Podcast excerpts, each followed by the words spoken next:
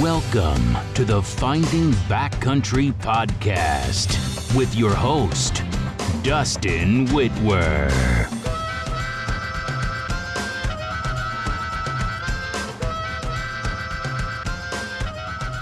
I am Dustin Whitwer, and this is the Finding Backcountry Podcast. Follow along on my journey of learning from the best backcountry hunters each week as we explore valuable information I use to find success in the backcountry. Let's get to the show.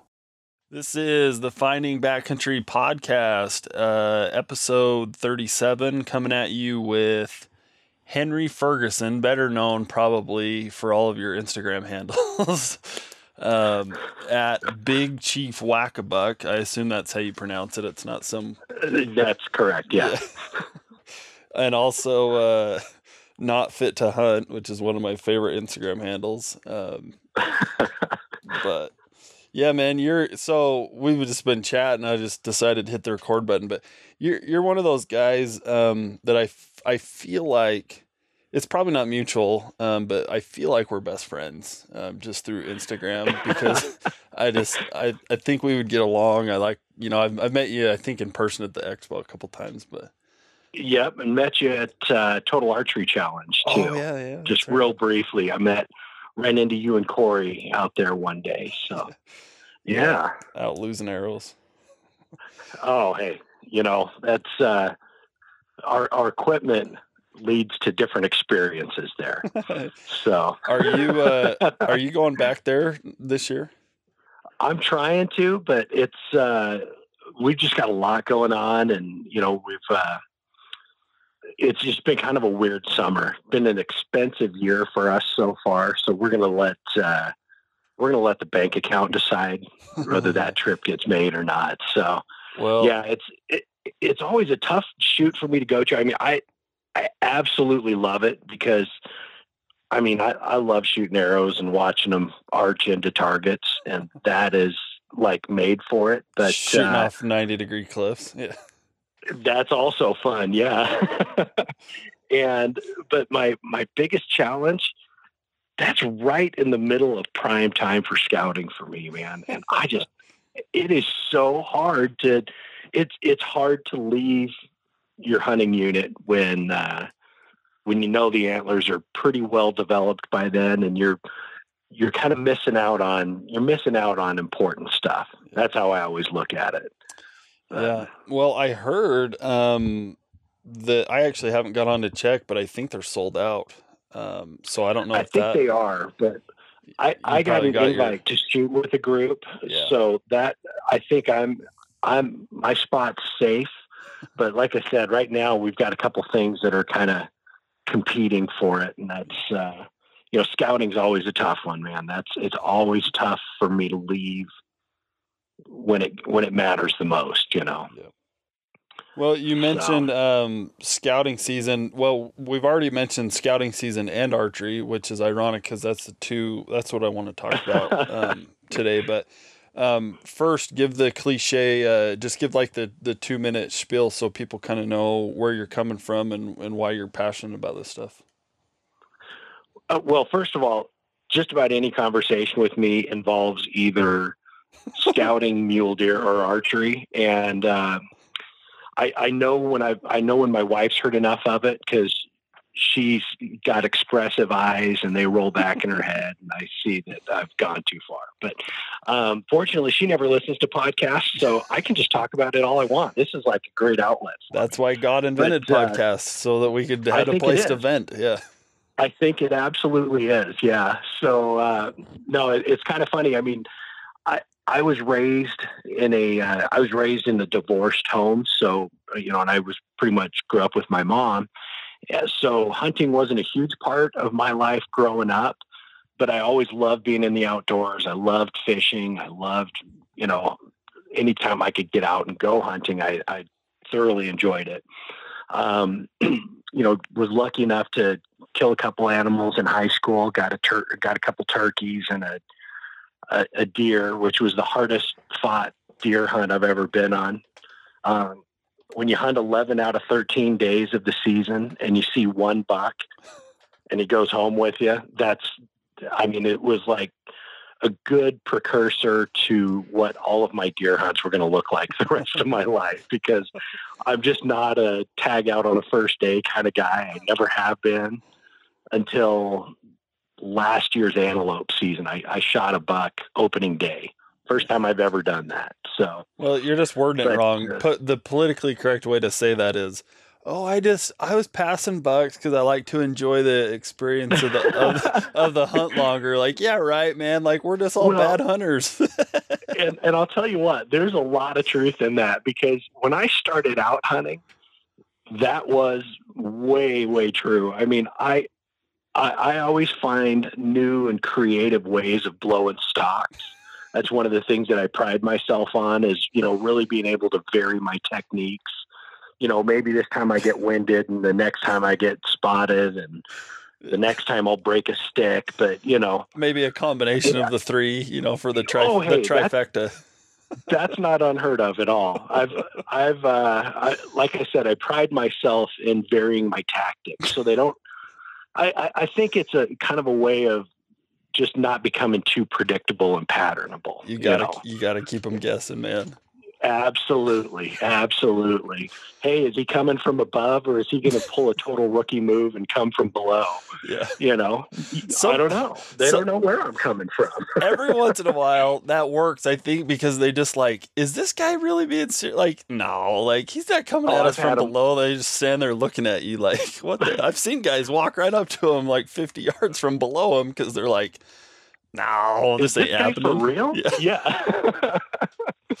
no, I had a buck um, two years ago, it was two, or three years ago now. It was 2015 that I shot, and this was a cool deer. Had big bladed eye guards, heavy bases, and I was after a real big buck that year, but he just wasn't being cooperative. He was like trying to win the hide and seek championship, and you know, one of those bucks. It was visible every time I scouted him during the summer. I'd go up there and I would find this buck in one of three little spots. So I just knew where to look for him. And then archery season opened and he just vanished. So I got distracted and saw this other buck one day and got got in above him.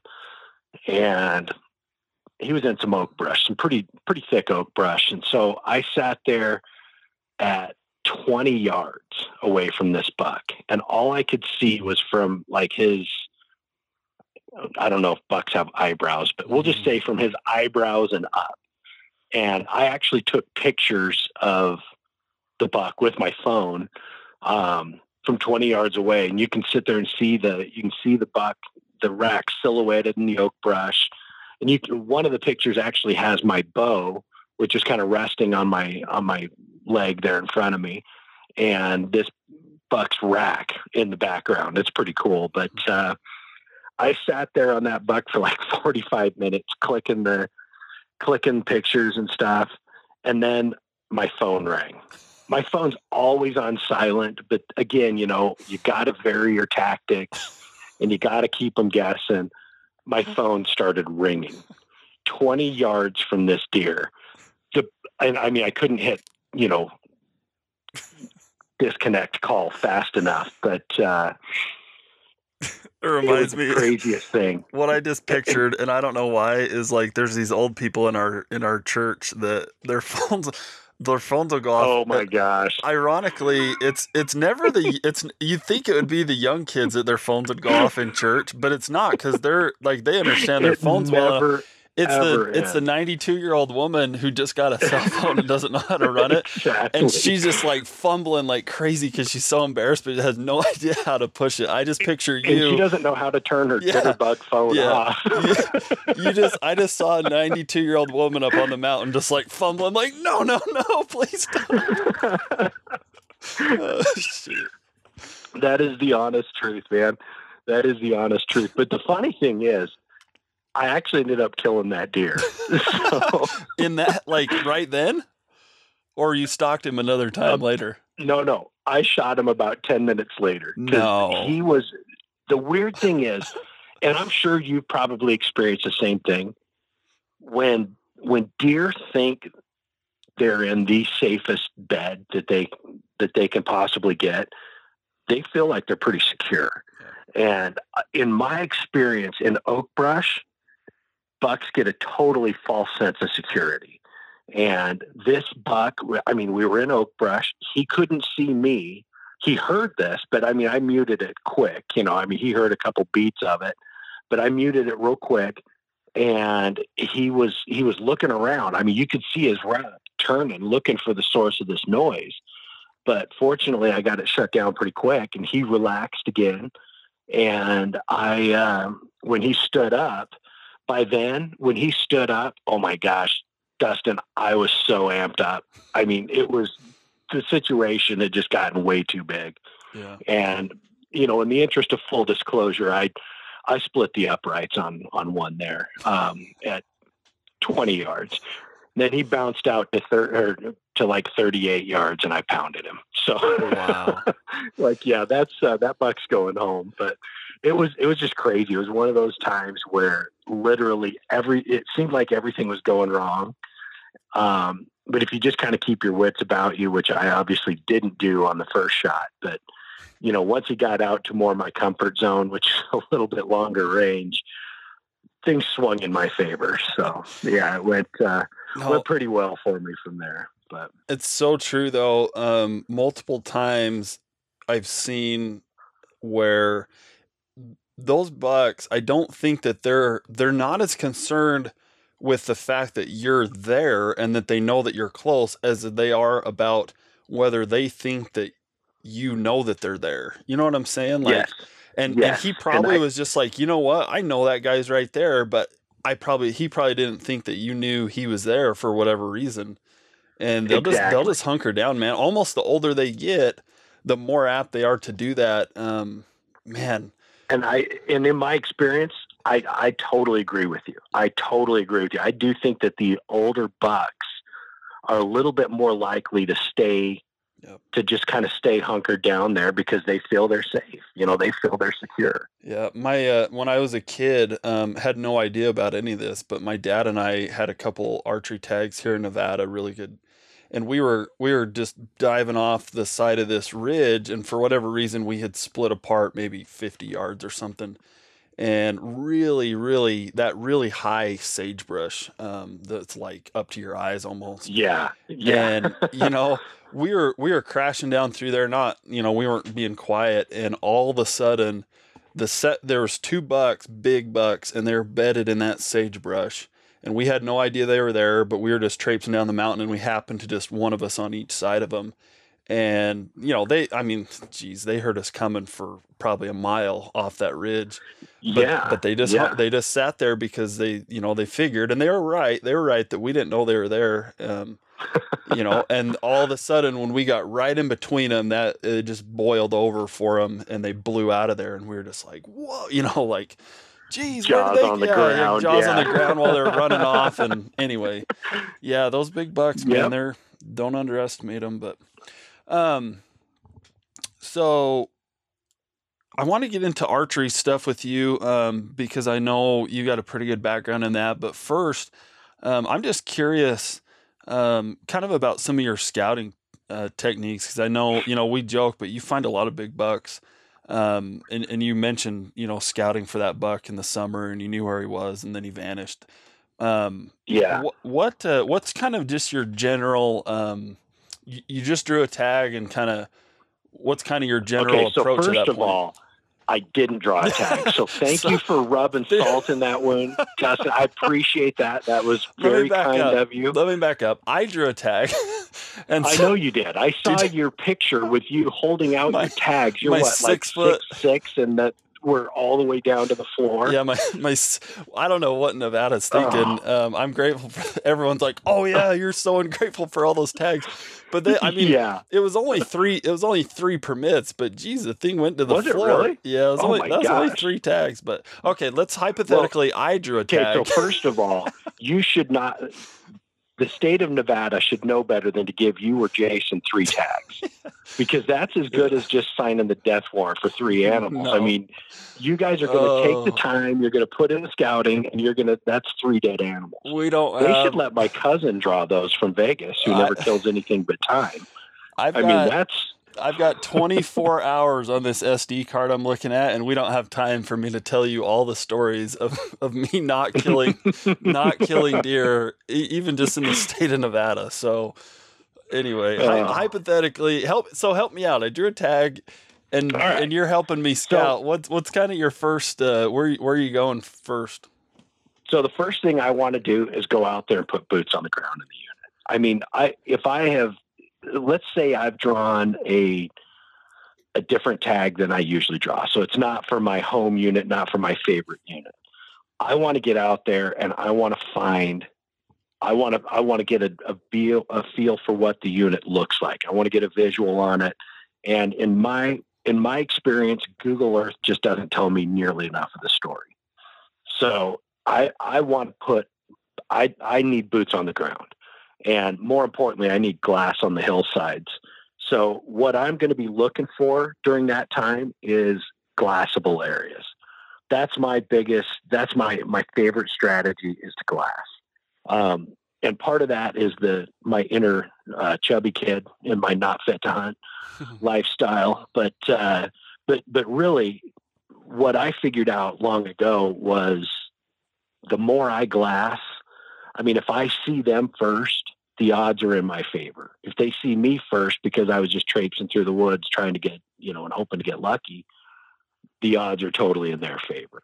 So uh, that's my biggest thing is, and I also feel that you can get by sitting a couple of mornings and evenings on these high points, you can get a pretty good feel for the inventory of what's in the area there. So, so, you mentioned not Google Earth because it's not really good, but I mean, are you are you realistically though? Are you pulling up some sort of map online or a physical map? Oh, and, sure, and sure. you're and, and just kind of generally like, do... oh, this looks like a point to like glass from, but then then you're like, yeah. okay, I'm not I'm not going to put too much weight on that until I actually get up there. Yeah, that's that's what it boils down to. I do spend a fair amount of time on Google Earth.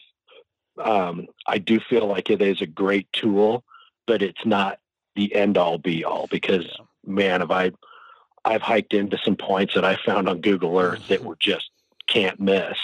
Yep.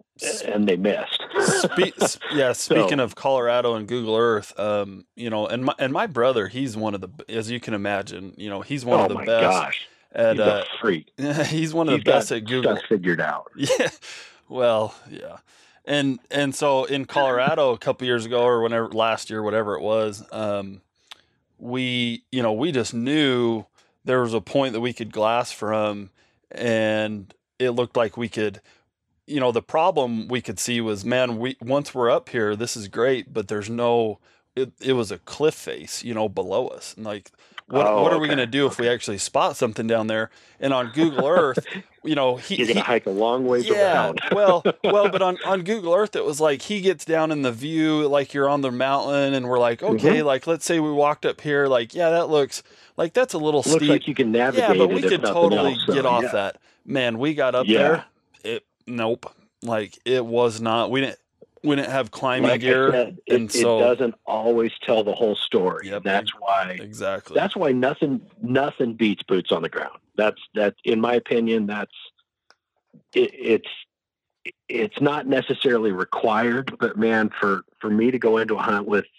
with confidence, it's pretty much required. I I need to see the country. I need to see what I'm getting into, and it helps me to plan a lot better because, again, you know, you you're going to be able to you're going to be able to find what's out there if you give it the time that it needs for glass, you know, spent behind the glass. So are so, you? The, let me ask you this too: Is there other characteristics that you're looking for, or are you just saying like, man, that's a high point? I'll get in there and, and glass and see what's there. Or are you are you saying that's a good point, and I need it to have these characteristics around it? Uh, you know, I wish I could say I was that detailed into it, but but truly, I just want I just want some high points where I can yeah scope the area out. Um, once you get up there, you know, you figure out pretty quickly what the bucks are feeding on, and you can key in on food sources, and you know everything needs water at some point. Though our our deer out here, I've run I've run a few trail cameras for years, off and on, and I've had I've seen huge elk, huge elk, lots of bears, and a couple does. I've never gotten a decent buck on any sort of water source out here. So it's it's kind of strange because I I really feel like a lot of these deer, especially out here, are getting most of the most of the uh, water that they need just out of the plants and whatnot that they're eating. But you know, if you're if you're looking for elk, man, that's a big animal, and they've got to drink. You've got you can go a lot. You can be a lot more effective keying in on water with elk than you can with deer, and Can, in my opinion. can you guys um can can you bait in Colorado with like salt licks? No, we we can't do any of that. No, no critter lick, salt licks, trophy rock, none of that stuff. So for us, that and that marginalizes the effectiveness of trail cameras in a big way. Um, you know, I mean, I I, I won't, for years I wondered how guys in Utah would just have like a seemingly random aspen patch that was just loaded with bucks. Like, and they're in there all the time. You know, 'Cause you they at the hired a- on the trail Yeah, they hired a, a packer to pack, you know, 50 pounds of salt up there, which is, is is completely it, legal, man. you know. Exactly, and and here it's it's absolutely illegal. So yeah, we don't we don't do any of that. Um, we've just got to we've got to key in on food sources, trails, um, saddles, and you know water. Well, and like and- I said, water for me has been totally ineffective And even, you know, for, ca- for deer. case in point of why, especially in like high, you know, and we're talking high country Colorado, but case in point of why it's most important to get the boots on the ground and the eyes up on the mountain. you Mhm. know? And that's Absolutely. And that's a that's an important note to make i think because you know it's different if i'm going to scout i don't know um desert arizona you know desert country um the, Totally you know the, the Yeah. strip or something like that. I mean we're what we're Oh, talking about here is your bread and butter of high country um you know 10 to 12,000 foot peaks um for ear typically early season right? And even in our lower country, even in our lower country out here, I think the the browse that they have to feed on out here, the plants are just a little bit more succulent for them, and there's just more they're more moisture rich, and I think it's I think it's almost that simple because I mean I grew up in northern Arizona, and the plants down there just as dry as the dirt itself. Mhm. You know, I mean there's just there's just not mu- there's not moisture to draw from, so you know it just makes makes those water sources a lot more important to key in on. Right. Okay. But- so, But So- yeah, how, how Oh, many? ahead. Maybe I'm jumping ahead here, but um, so typical archery, early season archery hunt that's going to open around the end of August for you guys. mhm. Um, when when is your go time to really get serious about getting up on the mountain? And then I'll have a follow up question about how many days um, you're spending. so that has changed here recently um, for me because I've started coaching my son's lacrosse team, and we don't get done until the end of May. I used to start first of May. I'd, I'd go up there and I'd take a couple of looks around, kind of half-heartedly looking for sheds, but more importantly, I'm looking for what made it through. Um, you know, and that's what that was the biggest reason I was looking for sheds. I mean, if I went out and found sheds, hey, that's great. But if I, you know, if I find, I, I mean, this week, this year, I've had a grand total of one trip looking for sheds, one. And I mean, I, I'm embarrassed by it because I feel like a total hypocrite being on a podcast talking about this. But you know, my life situation has changed, and I just flat don't have that much time, as much time as I once did. So, but my son's team did win the lacrosse championship this year, so that you no know big that, deal. that matters. that matters. So it was a it was a lot more worth it this year. But but yeah, I'll typically I'll I'll start looking. I'll I'll take a couple trips in April, a few more in May, then I'll take numerous trips in June, And by July, I'm up there a couple times a week. And I mean, you know, it's a couple hour drive for me, but you know what they say if it means enough to you, you'll find the time. Yep. And that's, uh, and it does. It means enough to me. It's, it's, I won't say my world revolves around it, but it's certainly in that inner circle of things that matter enough that, you know, you just find the time. How um how high are you getting uh, elevation wise? You know when you go that early in like May, because you're you're probably not getting up to you know twelve thousand feet. You know, and it's twelve thousand feet's not really an option here in May most years. In fact, um, I mean, there's one of the roads that I drive in one of the units that I hunt that that's up that high, and I mean, quite often it's not open in August. Still, you know, there's just too much snow. Now, I haven't been up there this year, but I don't think there'll be any issue getting in there this year because we just flat haven't had that much snow. Um, but yeah, that's. I mean, a, a, lot of my a lot of my scouting and hunting is is more in the eight to eight to ten thousand foot range. I don't I don't do the high country all that often anymore. I mean, that's there used to be a second a second choice unit that I could hunt every other year up there, but it's gotten a lot of uh, notoriety and. That's no longer a, a, viable second choice option here anymore. So, yeah. Okay. Um, so my follow up question then is, you know, just based on averages or the past or just kind of your opinion, um, how many scouting days would you say you average per, like, if this makes sense, like per Pope and Young buck that you kill? Oh, that's a, now that's an interesting way of phrasing it. I I would say, uh, gosh, I'm I'm almost embarrassed to admit it, but it's probably it's probably in the forty to fifty range. I mean, I put I do a lot of homework on these bucks. You know, they're not. It's seldom an accident to to kill a, a mature buck or a mature animal of any species. I mean, that's you know, yeah, you can kind of get lucky driving around on a road and find an antelope out there um, you know, a big a big buck that's bedded not too far off the road. But for the most part, you know, especially on mule deer, you're gonna you see somebody with a big buck, and I'd say 70, 75 percent of the time there was a, a lot of backstory that went into that deer. Well, the in my opinion, the I was just thinking as you're saying that, like when do that those accident bucks, we'll call them, when do those happen? And it's usually um, it's usually a rifle hunt and yeah. and or it's usually a really good tag if that makes sense you know a guy okay so see there's a there's a great point i was just about to bring up the new world record typical mule deer which was shot not too far from where you from where you live mm-hmm. currently um and you know i mean i've read a couple stories that the guy's written about it first time he'd ever seen the buck but you made an excellent point that's a heck of a unit. I mean, he was in a he was in a one of the most desirable spots in the country for hunting trophy mule deer. so down on the know, strip, obviously.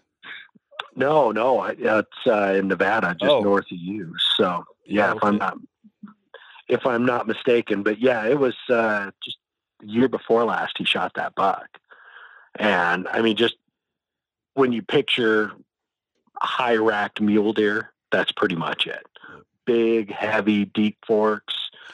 Just an awesome, awesome buck. Yeah, I mean, uh, you know, and not to not to discredit my brother, because trust me, he he can get it done on a general hunt and kill a 190 on an archery season too. Um, but that, yeah, which makes me a little sick. Yeah. But you know, yeah, you and me, you and me both. But I'm just trying to ride his coattail and maybe pick up a 180 that he misses. So, um, no kidding. No, but that that big buck that he killed, the biggest buck he's killed, that big two, whatever it was, 220 something. Um, you know, that was a with a muzzle loader which yeah. in, in, Utah is as good as an old old rifle. Um, and B, yeah, no kidding. And B, that was a out. it was a general unit, but it was a limited entry tag, meaning he had you know kind of special dates. Um, and so yeah. we we had we had seen that buck and knew about that buck for a grand total of three days, you know, before we actually killed it. But yeah, you know, would you, you know would what? you find it, that on the general on the general archery season in that same unit? I don't know. That buck probably figured it out. Possible. You know, he still lives there, so I mean, there's still an opportunity. But yeah, I mean, there there definitely are times where the odds kind of swing a little bit more in your favor. Yeah. It's still hard, you know, but it, it makes it at least possible to to find success then. Um, you brought up another point, I think, without really noticing it, um, that I want to touch on too, and that is this concept of of out of state hunts versus hunting in kind of your backyard, so to speak. And you know, yeah. we, we might have listeners in the Midwest or the East or whatever, or even states here in the, you know, whatever California or somewhere that doesn't have like super great mule deer hunting. But but typically, if you're in yeah. the West, um, man, your home state probably has decent to really good mule deer hunting that you can draw easier than any of these other tags. And the the key that you were talking about that I want to bring up is you said oh yeah, I'm up there every you know from July on to really pin these bucks down. I'm up there a couple times a week. Well, if I draw a Colorado tag, that's just not going to happen because it's, it's, just not an option. It's a 10 oh, hour course, drive, yeah. you know, obviously. I might yeah. I'll get one 3-day scouting trip and it's it's as if well, it's your first right time there, in the country I and I don't is crucial. Yeah. But I think that's crucial and I think that's a mistake that a lot of people make. They they it, because I mean, hey, I live in Colorado and not to try to make the draw odds any worse because I'm living proof that they're not great. Um, I mean, of three people applying for deer in my family this year, my wife drew a rifle tag. and if I know my stinking wife, she's going to go out and shoot a great buck on opening day and, you know, sit there and flash those pearly whites and big smile behind this deer. And, make me look bad. But you know, that's that's okay. That's okay. I, I like you said, you know, riding uh, Jason's coattails. That's pretty much me with my wife. She's she's got a success rate that just makes me a little ill. Um, but yeah, I, I do think that getting yourself in the unit is important. But but I think any unit in the state of Colorado that they're issuing mule deer tags for, there is a definite possibility of a 180 inch buck. The buck lives there. You just have to find it. And it, it's it's my opinion that the more you're able to get into that unit, the better your odds are of putting yourself in the right place at the right time. Well, now, yeah, that's that's the key because you know we're I'm the worst example of what I just said. I literally I'm I'm not every single state in the West applying now because I don't do well, I do I do Montana sheep, but I don't like there my point is I'm applying for basically every state in the West that I can. And so yeah. I'm, I'm not a good example of what I just said because I don't just hunt my home state. But what I would advise in the, the game that we play is we say, okay, if I'm going to go to Colorado, um, I'm going to expect, and oh, well, let me back up. I'm going to, I'm going to find the unit that I want to hunt. And then I'm gonna and I'm gonna find one that's relatively easy to draw one to three years. Now this excludes the prime like you know maybe yeah. Arizona for Arizona strip exactly. tag or whatever. But exactly. gen- generally like Colorado, I'm I'm okay drawing one to three years, and then we're gonna be disciplined and only put in for the unit, the same unit, and so I'm gonna expect to take my lumps for two, one, two, three years, maybe four years, but those are just learning experiences. And then, you know, and then eventually, like Nevada's a actually a good example because we haven't been residents here for the last 10 years and we go hunt the same place in Nevada every yeah. year. And it, it, it took us, it took us three, four trips in there. And now we've kind of feel like we've got the bucks figured out and we, we don't have to go scout it and we know where they're at. It's, it's as if we're hunting our home sure. state like you are, but so there's, yeah, yeah. Yeah but there's, uh, you know, I, I've always said familiarity kills bucks. Yeah. And whether it's familiarity with the with your equipment, familiarity with the terrain, familiarity with the animal itself, that's what kills deer. Because the more the more comfortable you are and the more confident you are in knowing where they are, what those tendencies are. I mean, I had one spot that I used to hunt that's pretty heavily hunted, to be totally honest. We still pulled a couple of real nice bucks out of there, and it, it was it was as much a matter of knowing where they would go once the pressure pushed them, and just knowing where that next where that secondary home for you know home is for those bucks. And some of that you only find by working hard and just putting a lot of time in out there and watching where animals go when they get bumped.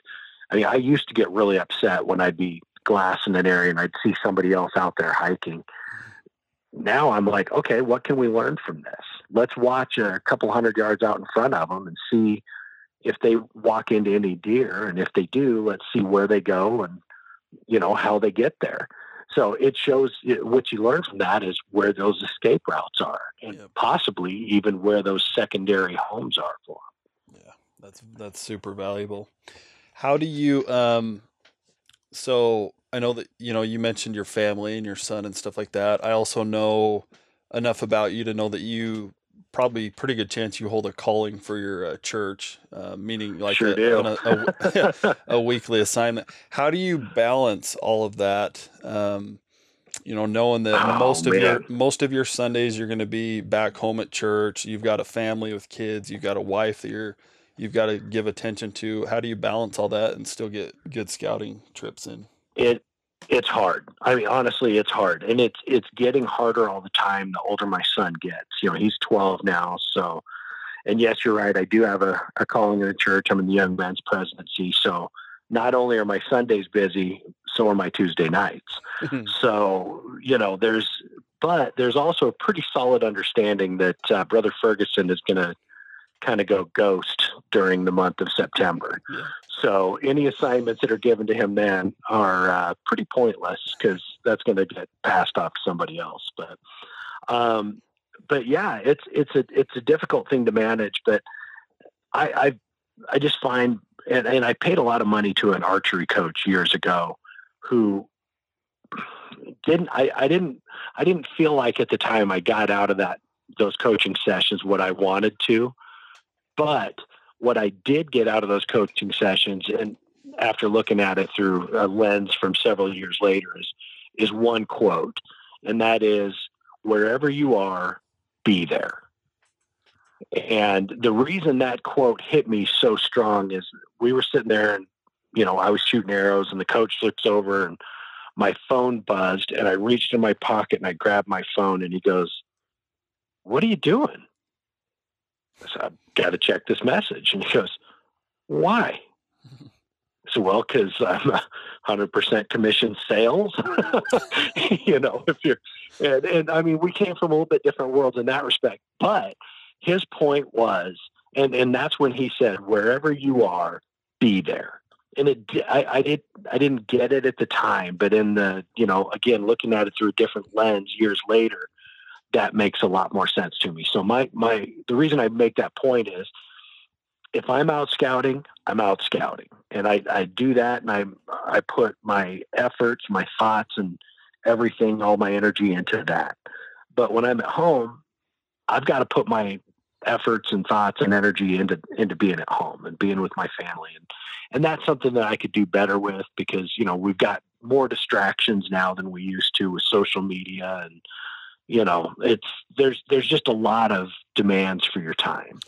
And as kids get older um, you know their appetite for your time i know that the day is fast approaching. I mean my son's 12 and i know the day is fast approaching where i'm going to turn into a complete idiot. Mm-hmm. and i'm not going to know anything and he's not going to want a thing to do with me and i'm going to make sure that I've taken full advantage of the time leading up to that, yeah.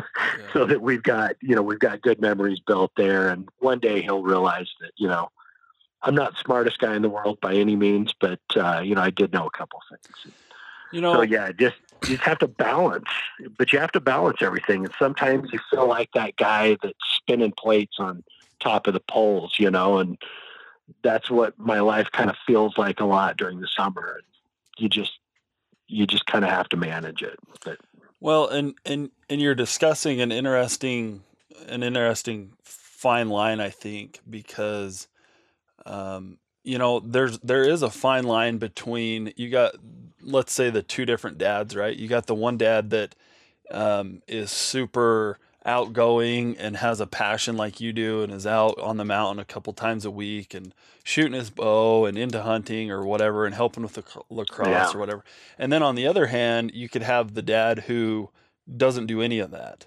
And he just he wakes up, he goes to his 9 to 5, he comes home, he's grumpy, he's ornery, he kicks his feet up, he watch he just wants to watch his show or his and TV show done, yeah. and it's, it's done. done, yeah. And and and the interesting thing that I've found or that I see is that not just dads, just parents and people in general, um, the ones that that have that zest or that passion in life and are and are kind of going. Um, it's like that concept: things in motion stay in motion. And and the the irony is that that's it. They understand that their time when they are home is like you know the con. I'm just reiterating what you you already said, but their time is so valuable because they have those other passions and they know how busy they are that when they are home they make the most of it and they're not just kicking their feet up and grumpy and like uh, I don't I don't have time to play or I don't have time to whatever. Yeah, they're actually spending well, quality one, time. One other point that I would make is try to get your family involved in it. I mean, if they share your passion. I mean, my son, my son, it is hard as can be to get him up for school in the morning. but if you say, "Hey, Kyle," getting up at 3.30 and heading out scouting in the morning. That kid you walk you walk up and you open his door and he jumps out of bed and he's getting dressed and ready to go. So you know there's and that's i don't know that that's something he was born with but i think if you go out there and when you take him out with you you got to make it fun. That it has to be fun. I mean we we catch lizards. We chase lizards and I'll take his Red Ryder out there and he'll shoot at birds and stuff you know i mean uh, probably not the best thing, but it, it's don't get me wrong. He has an absolute blast with that. I mean, it's it's all he talks about when you get back, you know, and that tells you that you've done it right. So that's I think that's one of the most important things, and possibly the most important thing is having a, a spouse that gets it, that understands, and that understands that when you're out there, you're recharging your batteries you know, and you're going to come back better than you went. Yeah. And not everybody has that. Not everybody has that person in, on the other end of their marriage, and that's really difficult. Well, I've, I, I, have gonna, seen it a lot. I'm going to take it one step further because I, I don't want people to think that, and, and I don't think you meant this, but it's not just a, a spouse that understands, meaning you explain it to them and you tell them how it's going to be, and then they, they have no, to they be okay with it. it. Yeah, well, they have to see it and experience it, right, to, and, to really understand it. Well, and the and the the point that I I think I've talked about this maybe once, but I I bring it up with some of my friends. Like, you know, what I found is like it's not. So let's say that you're gonna hunt. You want to hunt for three weeks a year. Okay, there's 52 weeks in a year, and you're gonna hunt for three solid weeks, um, various weeks. It's not the three weeks that you're gone on the mountain that are gonna make or break whether your wife is on board with you doing this or your husband or whatever you've got. Um, it's the other 49. That is absolutely true. You know, and absolutely and, true. Yeah, and it goes hand in hand with what you're saying, and you're making a great point of like when you're there, be there. When you're with your family, be with your family the other 49 weeks of the year or whatever, and it's everything's going to work out. So. Yeah, and again, like I said, getting getting them involved to whatever to whatever level of interest they have and of course, you know, hey, I'm in sales. I'm always trying to push that edge. you know, I'm always trying to push that level of interest that they have and trying to trying to build on it. You know, you build on. I mean, one of the I, I met with a, a guy who's I mean, you could call him a, an industry tycoon, and he he said he goes, hey, look, you feed opportunities and you starve problems. So, I mean, when you have that opportunity to to really build somebody's love and joy for the outdoors, man, you better do it. I mean, you better be you better be heaping extra extra helpings on uh, on that plate. You know, when you're trying to feed those opportunities. That's awesome. Any other um, any other points with scouting? I mean, we kind of got sidetracked down the rabbit hole there, but um, yeah. but you know, the best podcasts go down the rabbit hole because you, you know, find out you you learn a, a, a, better depth of who a person is, you know, and what what really matters to them because it always ends up coming back to a, a, common point that that really is what matters. So. Well, and I'd I'd rather have a 20 minute conversation about something that wasn't on my notes or the direction I didn't want to go if it's something that um, is meaningful or valuable or that I care about Yeah. rather than just, you know, sticking to some some script just because it's on the script and not having it be uh, authentic. So who cares, right? Yeah, for sure. I tot- I completely agree with that. Um, you've so you've mentioned um, archery a few times, and I'm actually, you know, I I, I vaguely understand your background, um, and you even mentioned lessons, and that that in and of itself proves that you've taken it more serious than, you know, than the average guy. Uh, um, Yeah. but I'm Yeah. I'm super I'm actually selfishly interested in talking to you about a few things because I'm in the middle of you know every year um, we can't just stick with the same setup like um, We got to tear it down got to and build tear it down back. and build it back That's up. Right. Part of the problem is nowadays it's like becoming commonplace to just replace your bow every year, um, and so you And have to retune you know arrows. And, I have totally fallen into that. And this year, I have a bow that honestly, I don't think I'll be looking for a new hunting bow for three or four years. I am that in love with this bow that I'm shooting right now. you say that I don't I don't believe you. You'll have a I'll, new I'll one. tell you what, I will have, oh no, I will have a new bow next year, but I don't think it'll be my primary hunting bow. oh god. I think it'll be a bow that I, you know, play around with tournaments and stuff with because this bow, I mean, it was one of those things that literally when I drew it back at the shop, when I was just kind of testing it out, I'm like, I think I could have like a long, meaningful relationship with this bow. And then when mine arrived, oh my gosh, it's it's been like a a sappy love story mm-hmm. since then. And it, it's kind of funny because there's this new bow honeymoon period that every single bow you get is the best bow you've ever owned for two weeks. because there's something about a new bow and a new gun, new boots, new whatever that's just like the best thing ever. Unfortunately, the honeymoon period usually ends. and then you get into the reality that, oh crap, this bow has target panic just like my last bow did. And the bow before that, and the bow before that. And uh. because most of us fail to look, refuse to look in the mirror and go, maybe the problem is me. Maybe it was me all along. Maybe I spent two thousand dollars on every different release made, and uh, you know thousands of dollars on bows without ever addressing the core problem. And that was I was the poster child for that for a long time. I Uh-huh. mean, a long, like an embarrassingly long time. I'm And that's why I went and saw the coach. I'm still waiting for So- someone to, to invent a bow that's you know a self tuning bow. I don't have to actually know how to tune an arrow. would be nice. It would be nice, but it's it's not that hard. It's it's just one of those things that I, I mean I had a I, I got into it.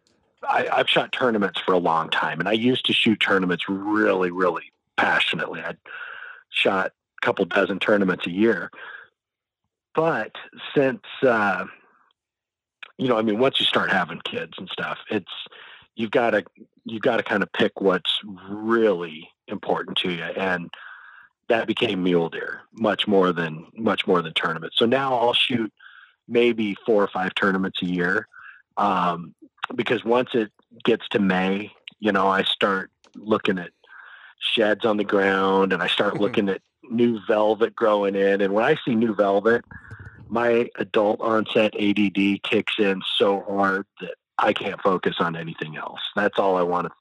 That's all I want to see is more velvet. So, you know, whether we go for family drives around the around the foothills in the evening to see deer or whatever, you know. But, but yeah, I getting back to archery though. See, everything always goes back to mule deer. Um, but yeah, it, in archery, I, I one of the things I love so much about archery is it's a constant pursuit of perfection, which is nearly unattainable. Yeah. And I, I think, you know, you some people have, you know, maybe a more urban guy might have that same pursuit with golf, but you know, you can get to a level of proficiency where it, it just makes you see everything starting to pay off and you see it you see all that hard work really having tangible benefits. But uh What uh, what would you say just right off is probably the most common mistake that uh, bow hunters make relevant to archery with their setups? Oh, that's easy. It's punching the trigger. that is 100%. I I see that so frequently. And I mean, you know, there's a lot of different types of trigger punchers. There's the guys who, you know, sit there with their finger behind the trigger because that's the safe zone. Mm-hmm. And you know that their pin is sitting there pretty good. But I can tell you exactly what happens because as soon as that trigger, as soon as that finger comes out from around the trigger and they just hammer that trigger, all you have to do is watch their bow arm to tell you where their sight was. If they, if you see them throw that bow arm up, man, that thing was holding low. they froze low, but they know that their technique can get them up there if they just throw that bow arm up. You know, or if it's left, right, or, or or high. I mean, you can you can tell just by watching it. But, so years ago, yeah. when I when I kind of first really got into, I I always, you know, the the uh, whatever you want to say, the layperson in me, I wanted, I was looking for the uh, release, and I, I I always shoot a wrist strap. I don't know that I'll mm-hmm. ever. I I shouldn't say never, but I just haven't been drinking the. Uh, you know the hinge or the back the back tension Kool Aid, and I know you're you're gonna hate hate me for that, but no, no, no, no, no. That's most people don't. Most yeah. people don't. Truthfully. Well, and so when I, but when I first got those wrist straps, I would look for the most hair trigger I could possibly find, thinking in my head yep. like, like, oh, that's gonna give that's me the best shot. Yeah, kind of like a rifle or whatever. And now, yeah. am I on the right course? I will actually look for the opposite. Um, I'm looking for a, yes. a, a trigger that's got a bunch of spring in it, so that I can rest my finger. If nothing else, yeah. yeah, you want you want tension on there so that you can get that finger wrapped around there. Yep. Because most uh, the the mistake that most people make is they don't know how to fit the trigger or the release to their hand. So you'll see people, most people activate that uh, index finger release with the end of their finger, with the very tip of their finger. And I was just working with a guy last weekend out at out at the range, um, one of my friends, it's a friend of his from church, so they're in a different ward. We all met out at the range and spent a few minutes with him. And literally within a few minutes, you know, he says, Hey, watch me shoot. Tell me what I can do to improve. And so I watched him shoot a half dozen arrows, and, and immediately I had three or four things in mind that we could improve on. And the first thing was shortening that release length. So short, uh, shortening the neck of the release, and he was shooting a Scott, which has three different lengths that you can get on there. So we shortened that thing down to the shortest one, and took it from him reaching and extending to get to that trigger, to being able to kind of wrap that finger around the trigger, and then that allows you to to pull through that shot much more naturally in a more slow and controlled manner. Well, and even um, and correct me if I'm wrong. Even if you're not reaching for the trigger, even if it's um, if you're, is it true that if you're using the tip of your finger, there's the most um, nerve endings and sensation in your tip of your fingers, and so you're you can feel that, and the better that you can feel yeah. that, you're more apt to punch it because you can feel what's no going on with it, it, right? And so yeah, by by moving it, no, you, are saying move it back into that um, that kind of second into tier. that second joint there yeah. in the second. Yeah, if you bend your index finger as far as you can bend it, that's going that center part of your finger. That's exactly where you want that trigger to be because you can't and that feel gives it. You a, yeah, it, it gives you better control over the shot by having less control over the shot, which mm-hmm. makes which makes sense if you dive deeper in and you go to that next level, which is activating that shot with your back muscles. By literally, when you pull back, when my shots are really firing well, I'm pulling to and through my anchor. So when I say to and through, it's not physically moving my anchor, but it is my muscles, my back muscles are still continuing to pull on that shot, just kind of applying tension against that back wall of the of the bow. And then you're pushing. You're kind of pushing on the front end. I mean, this is just I, a I, little bit. I'm no a art, little yeah, bit. Okay. Okay. Yeah, most of it. Most of it. Um, I want that front end of the shot to be really still. And the more you're pushing on it, the less still that sight picture becomes. Yeah. So you, you just kind of figure out the ratios on your own because everybody's just a little bit different on Yeah. that. the best way that I've heard to help me mentally keep that in my head of what you're talking about of focusing kind of on what's going on with your trigger hand is um, John Dudley, which is just he. I mean, he's he's an incredible Mhm. re- resource for this um, Oh yeah. type of stuff. But he, the way, just the way that he explained it was like if you're standing on a line to shoot, like you sometimes would, um, you want to just be focused on what's going on on the back half of your shot, you know.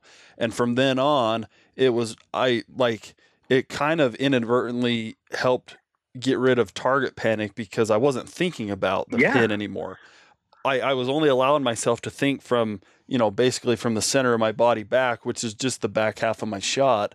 And it was like, Yeah. oh man, like all of a sudden my pin was just doing what my pin should do because I was so focused on just pulling through that back with my back muscles. And it just for for someone like me who has absolutely no training, absolutely no idea how to shoot a proper archery shot, that was just like a simple way of saying I think what you're saying of like just focusing on pulling through that back end or something. But Yep, that's and that's a great it's a great way of putting it. I mean, there's you know, there's a lot of different ways of looking at back tension. There's a lot of different ways of applying tension to the back end of your shot too.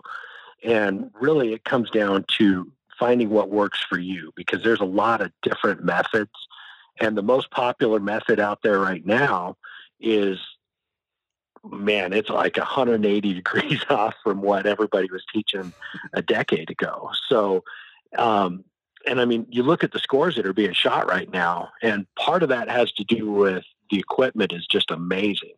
Um, you know, and really we're in we're in a, a great time as archers because every bow manufacturer is making a pretty dang good bow right now, and all of them are capable of of world class accuracy if you put the time into tuning it and getting to know it and balancing it out properly for your technique. Um, so that's awesome. But the technique of how people activate their their back tension style releases is very different than it used to be. Um, you know, ten years ago, the the common the common uh, phrase was "clicks are for chicks," because you know if you're using a click on your back tension release, it was kind of a less than sort of sort of approach to it. And I still don't personally like a click, but now a lot of the top end shooters are using that click to set up their shot. And so you know they'll they'll pull they'll you know they'll get to full draw and they'll get their el- their back elbow in position and then boom it'll it'll click shouldn't say boom uh, but you know it has a subtle click and then once that clicks now they're really activating their shot and really working through that release. So it's again it's there's a lot of different ways of skinning that cat and you just have to find what works for you. And i mean for me it's you know what works for me doesn't necessarily work for everybody else. And do you I've taught a lot of people how to use my technique and it has worked for them, but you know, you have to kind of tailor it for everybody's, you know, physique and uh, also for their their actual practice habits and you know the way they're anchoring and stuff as well. so are you do you hunt with your um, back tension or your hinge or what what are you hunting with? I do. I, I hunt with actually it's a spike head release. So there's uh, uh, personally, I feel that it's the ultimate hunting release because there's no moving parts, there's no noise on it whatsoever. So it's a back tension activated release that literally has no moving parts. And I've hunted every animal I've shot with a bow has been with that release. So So for the Uh, layperson like me, is that so? That's a solid hook that you're just it's a solid hook. the shot is Yeah. is literally going off as you pull through and rotate that hook around and off the D That's exactly it. Okay. So I shoot a slick, I, I shoot a really slick uh, D loop material, so it slides a little easier. Um, and so I I draw that thing back with my index finger and my thumb on the post as kind of a safety for it, so it doesn't over rotate. Right. I it back, I hit full draw, put the other, you know, the other fingers are on it because I have it set slow. It's kind of like your what you were saying earlier about having a trigger with with tension on it. My my release isn't set hairy. You know, it's not going to go off the moment I hit full draw, um, unless I make a, a pretty big mistake. But so yeah, I'll I'll set that thing up slow, and I draw back, and I will literally my elbow, my back elbow, just kind of keeps a slow rotation through the shot. So as I come into full draw, I pull into my anchor. That back elbow keeps kind of driving around, and once I feel that that's engaged, my focus shifts 100% to the aiming part of the shot. And so as I'm aiming that shot, I mean, bottom line is if your pin's on it, that arrow should be right behind where your pin was. Okay, so when or why would you recommend or suggest that a bow hunter pick up a hinge or a back tension or you know when would you not I'll tell you what, I had a raging case of target panic years ago. And that's why I shoot that release, is because that's the release that I was using when I overcame target panic. So I I just kept shooting that same release. So if you're struggling with some anticipation issues, so if you're at full draw, that pin is getting close to the shot, you know, close to the target, close to the target, bam, you just punch that trigger you need to change your technique up a little bit. And that's when I would suggest getting a back tension style release, whether it's a hinge or something that's tension activated. And most importantly, get yourself a lesson. Talk to a talk to a friend who knows how to activate that release properly, who can kind of help coach you through it. And that's what I would recommend. Do but most importantly, do that in the off season, right after the end of archery season. That's when you need to start that. Yeah, July. July is probably pushing it. If you got an August, July is not a great time to do that. Yeah. Um, so a couple things came to mind while you're saying that. One is nowadays, um, you know, I just think of like living here in Bunkerville, and maybe there's some closet uh, target archery hunter that I don't know about that lives here, but um, could be probably not. But nowadays, I mean, you can get online and probably get some online coaching just as easy, and from someone who's you know maybe you know if you don't have anyone locally. Very very true. Yeah. Very true. So you mentioned John Dudley earlier. He's a tremendous resource. He does a lot of podcasts. He does uh, live Instagram feeds and stuff like that. So that's somebody who you can kind of and while you may not be getting one-on-one coaching with him, you can learn still from watching what he's uh, watching what he's doing yeah. and trying to apply that to yourself. One of the greatest tools, and I literally just had a, an Instagram post about this yesterday, um, is taking pictures of yourself. So have somebody take pictures of you at full draw, um, kind of working through your release and again, a, another great technique is videoing yourself because then you can see what activated that trigger. Yeah, you can you, really hone in on it and see what it is. If you really want to scare yourself, do do the video. Um, that that reminds me of my base my, my baseball days. Um, you know, where we would just video ourselves pitching and you think that you have a mechanic a certain way. You think you look like Roger Clemens. yeah, you're Roger in Clemens reality. in your head, but in, in reality, you're uh, you know Smalls on the sandlot, and you can't even throw the ball from you know center field to the shortstop. Um, exactly. Yeah. Exactly. So that it, will really, if you can look at it, um, you know, if if you don't know what you're looking at, it's not going to help. But um, another thing that, speaking of Dudley, um, for some reason, one thing that he'll do is just randomly, you know, if you if I, I think if you sign on to his program or whatever, you can upload, you know, videos and photos of yourself even to him and then he kind of analyzes that for you. So I yeah, I, I haven't utilized true, it, true. and I don't know how that would work or whatever. But and you know, I've I've helped a couple people, um, just you know, people who've contacted me on Instagram or Facebook or whatever, and um, I've helped a few people through it. And it's something that while it's helpful to be there one on one. It's not required anymore. Yeah. I mean, you can sit there and do a slow mo video upload that to Facebook Messenger and send it to somebody, and they will see that slow mo video and go, "Oh, oh my gosh, watch right here." And that's where you hammer the crap out of that release, like you're mad at it, you know. And I mean, that's that's such an effective tool for people. But like you said, if you don't know what you're looking at, you're just looking at somebody shooting a bow. You know, you're not seeing the finer points of it. But yeah, so, it's there's a lot of people out there that are willing to help out. I'm, I'm definitely one of them. I mean, I'm not a I'm not the best by any means, but again, like I said, I've I've helped a lot of people get started in the right direction and then also correct some of those bad habits that yeah. uh, that a lot of people acquire because most of us are self-taught myself included. I mean i didn't i didn't seek the help of a coach until i'd been shooting a bow for almost 20 years. Right. and i taught myself all kinds of bad crap in the, in the meantime. So it was uh, it, that guy had his work cut out for him that's good. Um, I want to talk too about arrows and, and specifically kind of broadheads um, because that's oh sure that's right where I'm at in the process. Um, you know, like like you said, I mean, I'm not I'm not gonna I have my problems punching triggers, but I'm not gonna switch that up right now. But um, I am trying to. I'm looking right now actually at a fresh dozen uh, set of arrows that I just got fletched up and and nice. Yep. And so and then the other thing is we didn't draw any spectacular um, elk tags, unfortunately, this year. And so we usually try to go to like somewhere like Colorado or probably Idaho. And so that brings up fixed blade broadheads. And so I'm curious. Yeah, yeah I'm I'm curious. Um, you know,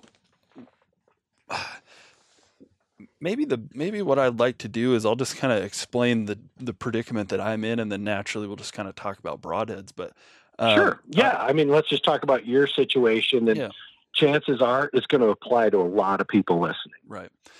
So, first of all, let me just explain my setup um, because that's going to help understand what options we have. Um, Easton axis, five millimeter Easton axis. Um, not that it really matters too much, but I shoot a the Max Stealth, uh, three inch Max Stealth, well, two point six, I think. Oh, it definitely matters. Yeah, yeah, that definitely it, matters. Yeah, you're right. It actually does. Are are they fletch straight uh, offset helical they what's, are uh, what's your, they're a straight straight fletch but offset you know probably as hard as i can get them maybe three degrees okay. or so. Excellent.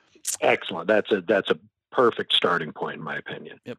And then i have a you're they're three fletch obviously and 10 years ago that didn't seem to be a question but nowadays like geez i've seen some everything from two fletch. I'm waiting to see a one fletch somehow. I'm waiting for Matt. Matt Davis is going to come up with a one fletch on his trad bow, all the way to uh, a. He just you know, might. Yes. If anybody does, it's going to be Matt, and it's probably going to be like an eight inch long feather that is so helical that it's yeah. wrapped all the way around the arrow, oh, which may God. be the perfect recipe anyway. Yeah, no, just one fletch, and then pretty soon Matt's gonna be shooting bare yeah. bare shaft. You know, just just gonna be shooting bare shafts.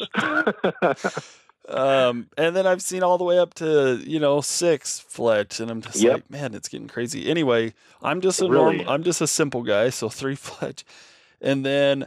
I, if I'm being honest, I'm not a big fan of the hit insert. And so I love the Axis okay. arrow, but what I do to combat that is I run um, Easton makes, and they I know that they make now. They they've come out with a um, kind of their version of an outsert. I'm.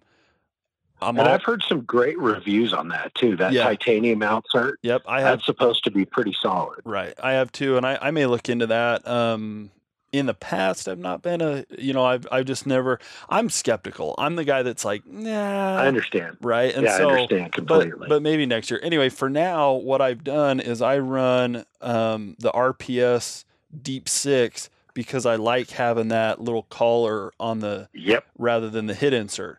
Well, to add weight, then behind it, what I do is I take the the brass inserts that they give you and not give you that you have to go find and are really yeah. really hard to find. they give you for a low low price, yeah. yeah. And I break those off to 50. The the steel insert is 25. I break the brass off to 50. You've got 75 yep. extra grains up front essentially then. Yep, and yeah. I sink that brass right behind it. Um, and so that's kind of the setup. So I have to shoot a deep six um, Yep. this year at least, which limits you immensely. significantly. But Yep. there are still some really good options out there, though. I have been back and forth. That being said, I'm back and forth between some non-vented and some vented options. The other thing is because I I put so much and I should back up and say uh, this fresh dozen. I actually haven't dropped the inserts in because I wanted to have this conversation. Um, but the reasoning behind the extra weight in the inserts is I wanted to run. For years, I've been running a 125 head. Um, I wanted to run a hundred grain head because it helps with options, especially with deep six. Oh man, I was going to say with the deep six, you're going to have a lot more options at 100 than Right. you are at 125. Plus, That's a great. That's a great strategy. plus I was trying to cut down my wind resistance by just having an overall smaller head. So Yep, I- absolutely, I'm- absolutely. basically now I'm looking for everything, something that fits that criteria. That's, and then do I shoot a vented? Do I shoot a non-vented? Um, do I shoot a Okay, three so blade? do I shoot a two blade? Stumbled on to you stumbled onto something else there too. So that by having 100 grain versus 125 grain, typically that's going to be a little bit shorter head and length, which in my experience means there's less run out on that product. So that's going to spin better. And getting those arrows to spin where the front of the putting literally putting it on an arrow roller or spinner um, and having that broadhead spinning perfectly true is vital Yep. for fixed blade head accuracy. And I I cannot stress that enough. that makes sense. So yeah, and you know you're talking about two versus three again, and I'm going to go from my own personal experience. I'll I'll take three over two, and the reason is it gives a a cut much less likely to seal up. A two blade head can sometimes just leave it leaves a slit in the animal, and that that slit doesn't always let enough blood drop on the ground for my taste. So I personally prefer a three or a four. Um, I've had the best results with flight on a three. And then you asked about vented versus, um, you know, versus a, a flat or solid head. You're going to get less noise with a uh, with a, a a flat or you know solid head, where you might get a little bit more forgiveness with a vented head, but that's kind of debatable. So, Yeah, and that's that's really because I have my heart set on a well, I don't. Let me let me back up. It's actually hard to find a non-vented three blade in a hundred grains, and the reason I was it was explained to me there I there think there you have a VPA, and that might be your only option out there. Maybe VPA, yeah, that might um, be it. You know, there there are some others. Um, keeping in mind that a lot of the stuff I'm looking at is not um, available at Walmart, if that makes sense. Oh yeah, right? Yeah, and so there's plenty of non-vented three blades, um, that you know whatever, um, that aren't super high quality steel or whatever. And so I'm I'm kind of looking at those, you know, Yeah. s- something like a like an iron will, something like a um, you Okay, know. so it's a two blade, but with the bleeder blades, and the bleeder blades can make a significant difference in that. yeah, Um, it, and again, it's all in how that hole has the potential to close up. well, and that's so just adding those little bleeders does make a difference. Right. And and and as you were saying that, I was thinking, you know, you know, and, and guys have mentioned this, but if you with a two blade, let's say that you hit wherever you're trying to hit and that you're you're passing by an artery that's going to be the difference of that bull or buck or Yeah. whatever bleeding out. If that two blade goes in just at the right angle and rotates around that, it could it could in theory the side of that arrow could scrape it and not cut it if the if the uh, blades are per- perfectly um, parallel to that that artery or that vein or whatever. Um, That is absolutely true. And a, a person much smarter than me could um, figure out the math on that, but you know, yeah, of how of the probability. But yeah, that's absolutely true. Yep. I mean, you want to put as much cutting area and surface through the animals you possibly can. yeah. So I'm that that I would prefer to shoot a three blade. Um, I for some reason too, I've always um, I've always like wanted to be the guy that lines up and I've never done it, but I want to be the guy that lines up my um, three blade broadhead with my three blade. with your fletchings.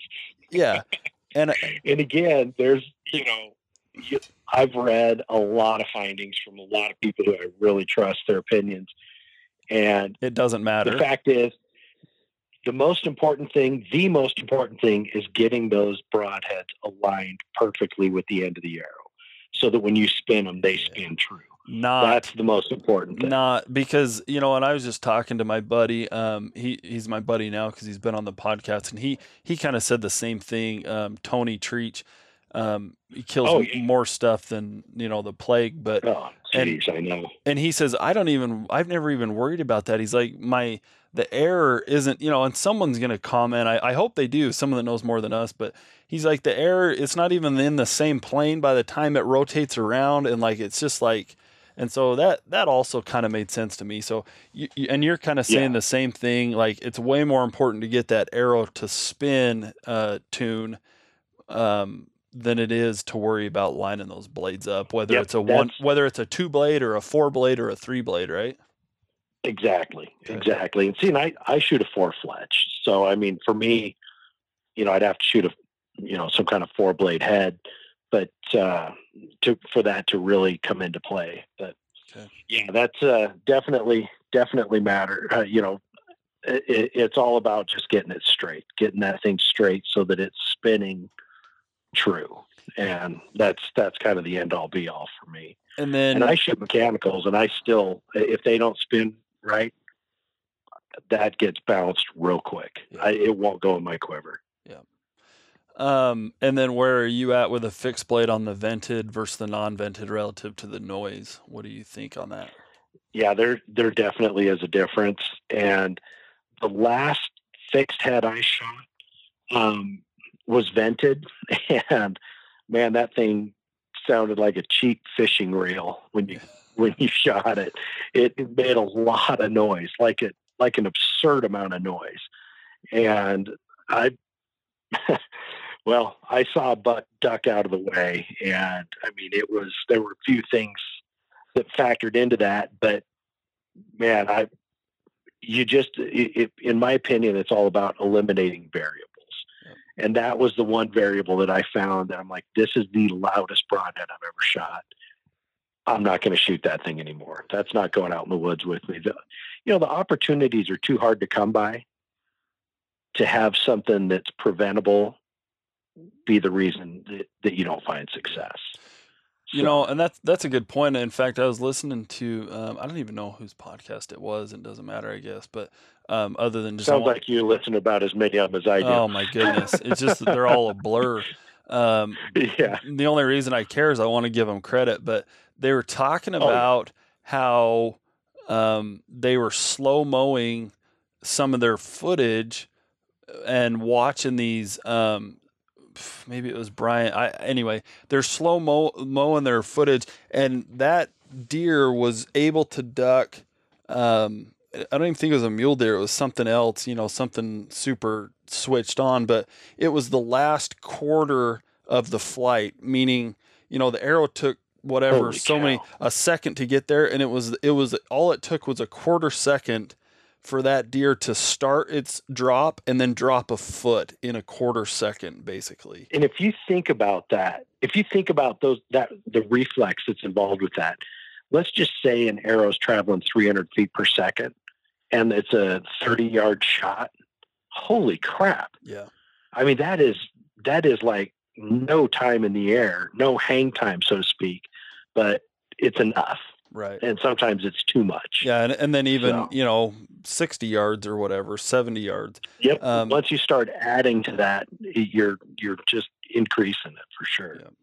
Well, and the other thing, you know, that I, I think you were touching on is like an an arrow goes what th- what are we saying 300 My, mine are you know i've got so many Yeah. grains that i'm down to 285 um, which is about where i want to be i think but Oh, that's perfect though. For fixed heads, that's in my opinion, you're you're on the high side of where you want to be. Kind of in this- my in my experience. So, yeah. so that being said, now it's going to piss me off because I've already sighted my tape in. Um, but if the broadhead that I want to shoot is a three blade that's non vented, that's like like all things aside, that's the broadhead I want to shoot. Would you say just Mhm. add the extra 25 grains and slow that arrow down another five feet a second? How much would 25 It- grains slow an arrow down? Um, I usually figure it's about two and a half grains equals one foot per second. That's kind of been my experience, two and a half to th- to three grains. So if you're 25, you, you're taking like eight feet per second off of that. right. And truthfully, if you're shooting, if you're keeping your shots under 60 yards, you might not even need to change your sight tape. Okay. Um, it's when you start stretching out that you'll you'll really start to see that matter more. So maybe after your advice, I'm thinking what I might do then is order or get some my hands on some 125 grain uh, field tips. here's the here's the best thing you can do in my opinion this is the easiest way to do this get the um, if i'm not mistaken oh, actually but they wouldn't have the right threads dang it Yeah. if it wasn't the deep six i would say just get some of the gold tip fact weights that you can screw right into the back of the insert Oh yeah.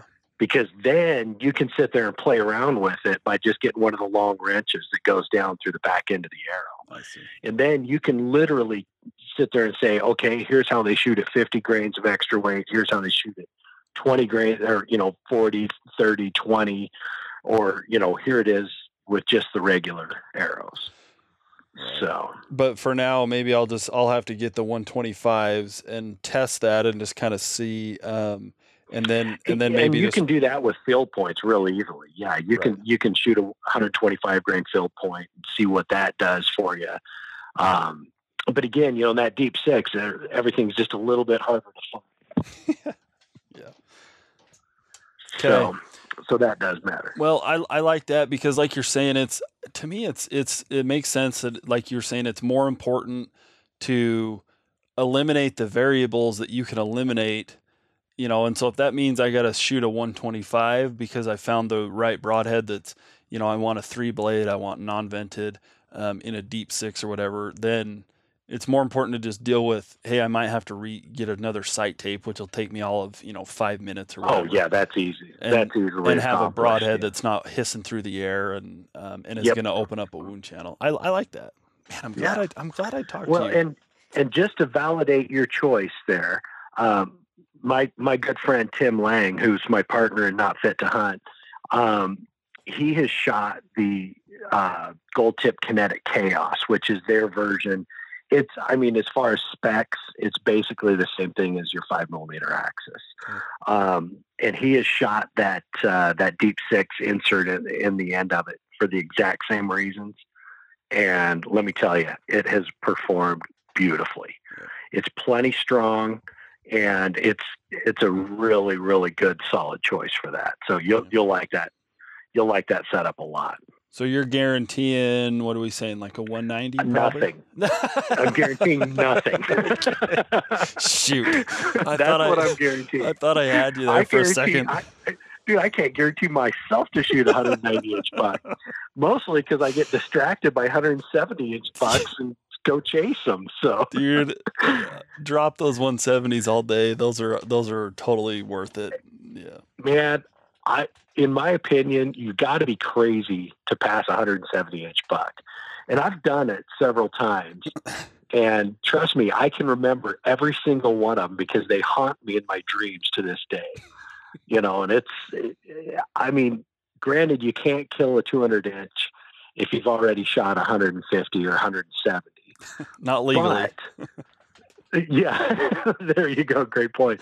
Um, but yeah, it's it's just so hard to pass a good solid buck like that. And it's uh, maybe one day I'll get there.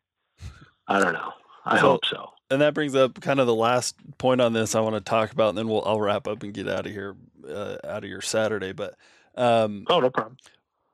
when you are, let's say you're looking at a 190 or a 200 or 210 inch buck, what are you mentally telling yourself to keep yourself calm through the shot, specifically with archery? I've done it before. I've done it before. I have made this shot before and I'm about to make it again. That's what I tell myself. And the reason I tell myself that is because I'm not lying. And I'm not saying I've made that shot on another 200 inch buck because Well, that'd just be lying because my best buck is right at the 190 range, uh, one right at the 190 mark. But um, and don't get me wrong, not complaining. Love that buck. I see it every day in my my front room, and it brings back those memories, and, I, it's great. But literally, I shoot a lot of arrows throughout the year. The, and let me give you an example. Yesterday, Tim and I um, did our, I don't know if it's like our 12th or 13th annual archery demonstration at, at a couple of Boy Scout camps that our church runs here. And so it's for the 11 year old scouts. And each time we're at full draw, we have got groups of 50 to 100 people watching us shoot these shots. So that is pressure hmm. because these kids are sitting there and this is a pass fail test every single shot is because we set up balloons down there and when you're at 100 yards and you're trying to make that nine inch balloon go boom, they aren't all that impressed by, man, I missed that balloon by a half an inch. Mm. They don't care. It didn't go pop. so literally, it's a it's a nice way of introducing pressure into your shot. Um, you can do that by shooting tournaments. You can do it by shooting if you're just shooting with your friends in the backyard maybe putting a maybe putting a Pepsi on the results. You know, hey, closest to the center on this shot buys a Pepsi for the other guy on the way home. You know, some whatever it is. I mean, you just got to find something that makes it matter just a little bit more. You know, it's because, such such a good point. Yeah, keep keep going. Finish that. Oh yeah, but because when you're in that pressure packed situation, that is what you want to look back on. You don't want to sit there and look at and go, oh my gosh, I hope I don't screw this up. What you've got to look at is past experiences that have taught you that you can and you will make this shot.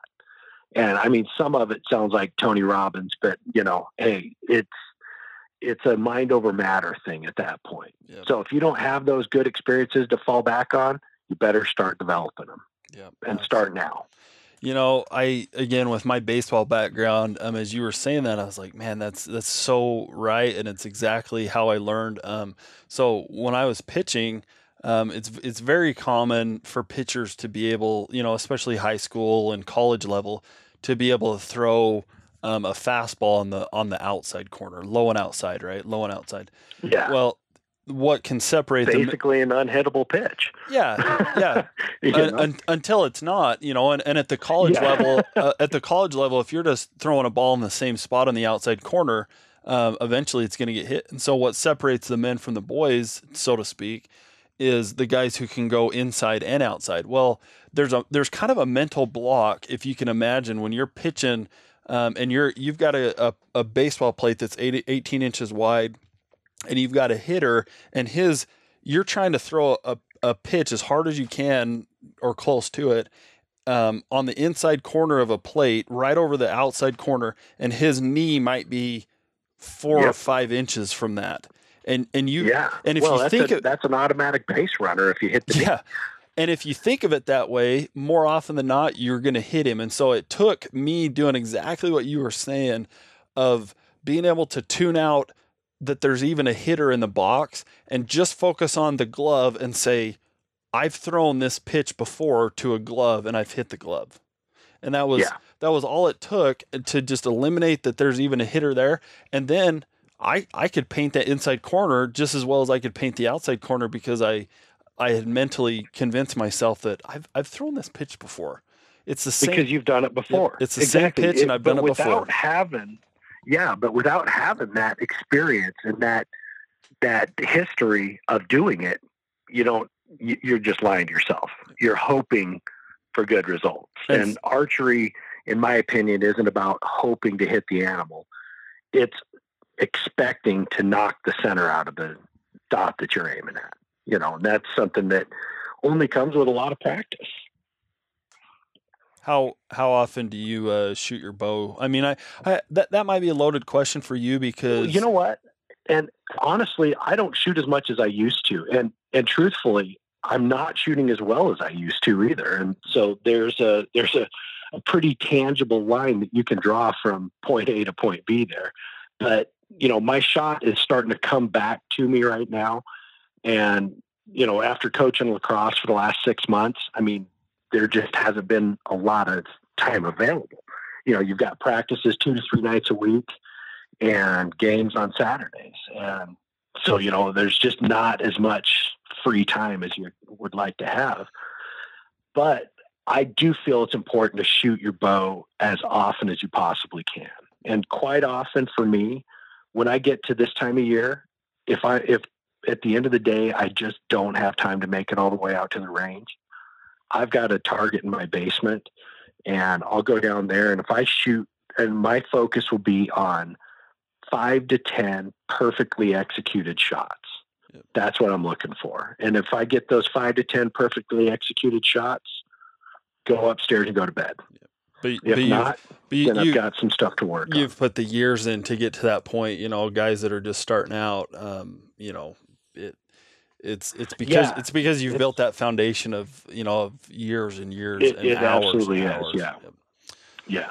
It's awesome, man. This Put is a lot of time into getting to that. Yep, this has been so valuable. I'm I'm man.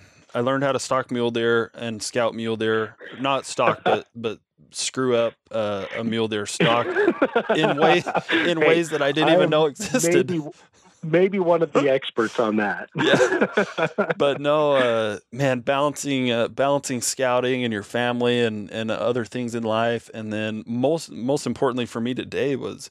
Um, just getting some reassurance on my arrow setup, and I'm to go. Uh, me- I'm actually heading to the range later tonight, and so that's I'm I'm super grateful that uh, you're able to step on. But let me um, well, text me and let me know how that works out for you too. Okay, because I'm I'm always interested to hear other people's experience on it, and how yeah. you know, kind of your feedback on that setup. No, and I, I don't know why I didn't just go to that. Like, yeah, duh, just shoot the 125s. Um, you know, if your sight tape moves, it moves. But anyway, um, yeah, that's not a problem at all. I mean, you can, like do you have Archer's Advantage or tapes or yeah, whatever, yep, any yep, of those yep, programs? So you can spit out a new sight tape in right. 10 minutes. Yeah, so. I've got, I use the tape. So, um, okay. Okay, fire around here, uh, and I already know the answer to this: elk, mule deer, or antelope. wow, that's a tough one, Dustin. You're really going to challenge me here. So, but the thing that might be surprising to people is what my number two is. Number one is obviously mule deer for me because anybody who thinks any differently is just wrong. And if they'd like to discuss the different ways they're wrong, feel free to put them in touch with me. I'd love to educate them on that and help them understand why mule deer are so awesome. Nobody's perfect. Um, exactly, exactly. But I love hunting antelope. I mean, it is all day action. You're there's a lot of action. I, I love hunting antelope. That's a lot of fun for me. And elk were put on this earth to taste great and irritate me. Those were the two reasons elk were put on this earth. So mechanical a lot of frustration. mechanical or fixed blade? Mechanical. Yeah, we kind of touched on that earlier. Yep. Um, yep. What's your Big dream? Holes. Yep. What's your dream hunt? Henry Mountain, uh, Henry Mountain mule deer in Utah, maybe a strip hunt, um, and maybe a trip up to like Alberta or Saskatchewan. There you go. If you're picking up a rifle, what's your uh, backcountry rifle caliber? Oh, geez, I've shot two. I've shot two animals with rifles in my life. One was a 32 Winchester, which Classic. is like a 30-30. Yeah, uh, open sights, lever action, um, and then this last year, I borrowed a 280 Remington, mm. and that worked real, real well. Having said that, just bought my wife and son a 6.5 Creedmoor, so that's going to be my uh, go-to caliber until proven otherwise. Nice. Uh, what's your favorite state? Oh man, hunt? Colorado. So, Colorado for now. And if you but could, I don't have could, enough experience others that if you could only hunt one state, would it be Colorado? You know what? It would probably be Idaho as a resident because you can shoot more than one deer. So many um, tags up there. Yeah.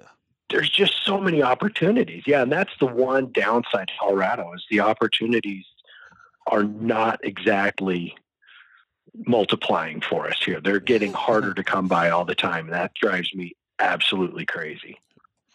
And then, what's your favorite? This is this is going to be a big one for you. This is you carry a lot of clout here. What's your favorite backcountry food item? oh man, it's your language, Dude, right? It, it is, and and truth be told, I eat a lot of Clif bars.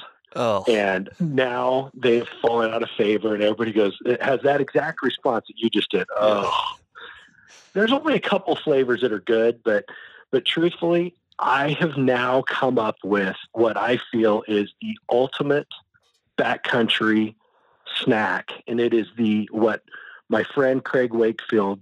We were out hunting one day, and he had run out of food, and I whipped a couple of these out, and he goes, "Oh my gosh, these are like adult Lunchables," and it's it's made by a company called Hillshire, and they have salami, cheese, and uh, like a toasted bagel bite for them, and they are freaking amazing. Nice. I mean, they are amazing. I love them. Absolutely love them. It's a rare day now that I don't have one of those in my backpack. So, um, and wait. then of course anything by Little Debbie is just, you know, but some are better than others because some of the good ones are way too crumbly and they cannot be trusted in yeah. backpack. Unacceptable. That's so, why, yeah. Um, yeah, I feel like choose them wisely. I feel like you're a perfect candidate to rent our llamas because that will change. Probably that will change the way you look at backcountry food. Um, we won't be talking about oh, Clif man. bars and salami. We'll be talking about Mountain Dews and you know, bratwurst. now you're talking. Now you're talking. Okay, where can people find you? Um, Instagram is that I'm, kind of the your sauce? Yep, Instagram and Facebook. Um, on there as as both uh, Big Chief Wackabuck on uh, Instagram, and also Not Fit to Hunt, and on uh, Facebook at Henry Ferguson and uh, Not Fit to Hunt. Sweet. Then we do have a website which I have not been doing a terrific job of keeping that up. But uh, the goal is to get more blog style stuff on there to maybe have, you know, because I, I, I've always felt that whatever problem you're experiencing, somebody else is probably going through the same thing. So, you know, for example, we're just talking about your arrow setup. If I go through different arrow setups or, you know, release techniques, man, chances are somebody else is going through that exact same thing, and maybe I can clarify a little bit from my experience on it. Yep. What is that website? So, Sorry. That is notfittohunt.com. .com. Okay, perfect. Yeah. Okay, um, I have one last question. And but... the YouTube channel too. Oh, oh yeah. man, forgot about the YouTube channel. Yeah, and I've also not done a great job of updating that, but that's also not fit to hunt. Yeah, I watched. Uh, I watched something you guys did, but. Um, oh, cool. Okay. Um, one last question, but first, I want to give you credit. Um, give you credit first for just jumping on with me and wasting part of your Saturday. I appreciate that. Oh, my pleasure. Give yeah, you, my pleasure, Dustin. Yeah, give you credit for. Um, you know, I made a note here. Like, you just keep it real on Instagram. Um, it's never, it's it's never too serious with you, which I like. Um, you know, serious serious is good. Serious yeah, ser- serious is good. I I think that's because we're I think we take it too serious sometimes, um, and so I appreciate when I see guys like you that just understand, you know, to keep it light and not take yourself too serious. But and then. Uh, you know, like like I always like to do if I if I personally know about someone, um, just give you credit for being um, first a family man and second, um, you know, a, a, man of God, and and you understand that that there is a God and that uh, you know absolutely. Yep. So give you and I'd like to return that right back to you too, Dustin. You you always make a great point of uh, do a great job of pointing that out, and it's it's something that you know it, it does kind of take one to know one there in that respect, and it's uh, there's not there's not that many of them out there anymore.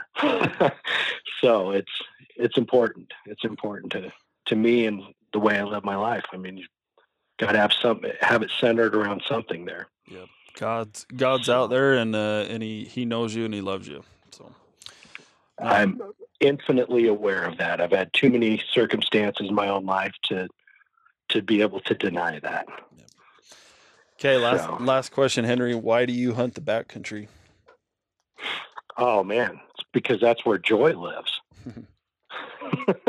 that's where I that's where I go, and everything just kind of makes sense. Um, seems like the farther I get from the road, the more life just kind of makes sense. So, and sometimes when you don't have a ton of time in a day, that could be a quarter mile, and that can make all the difference in your life. Just to be able to get away and just kind of recharge that battery.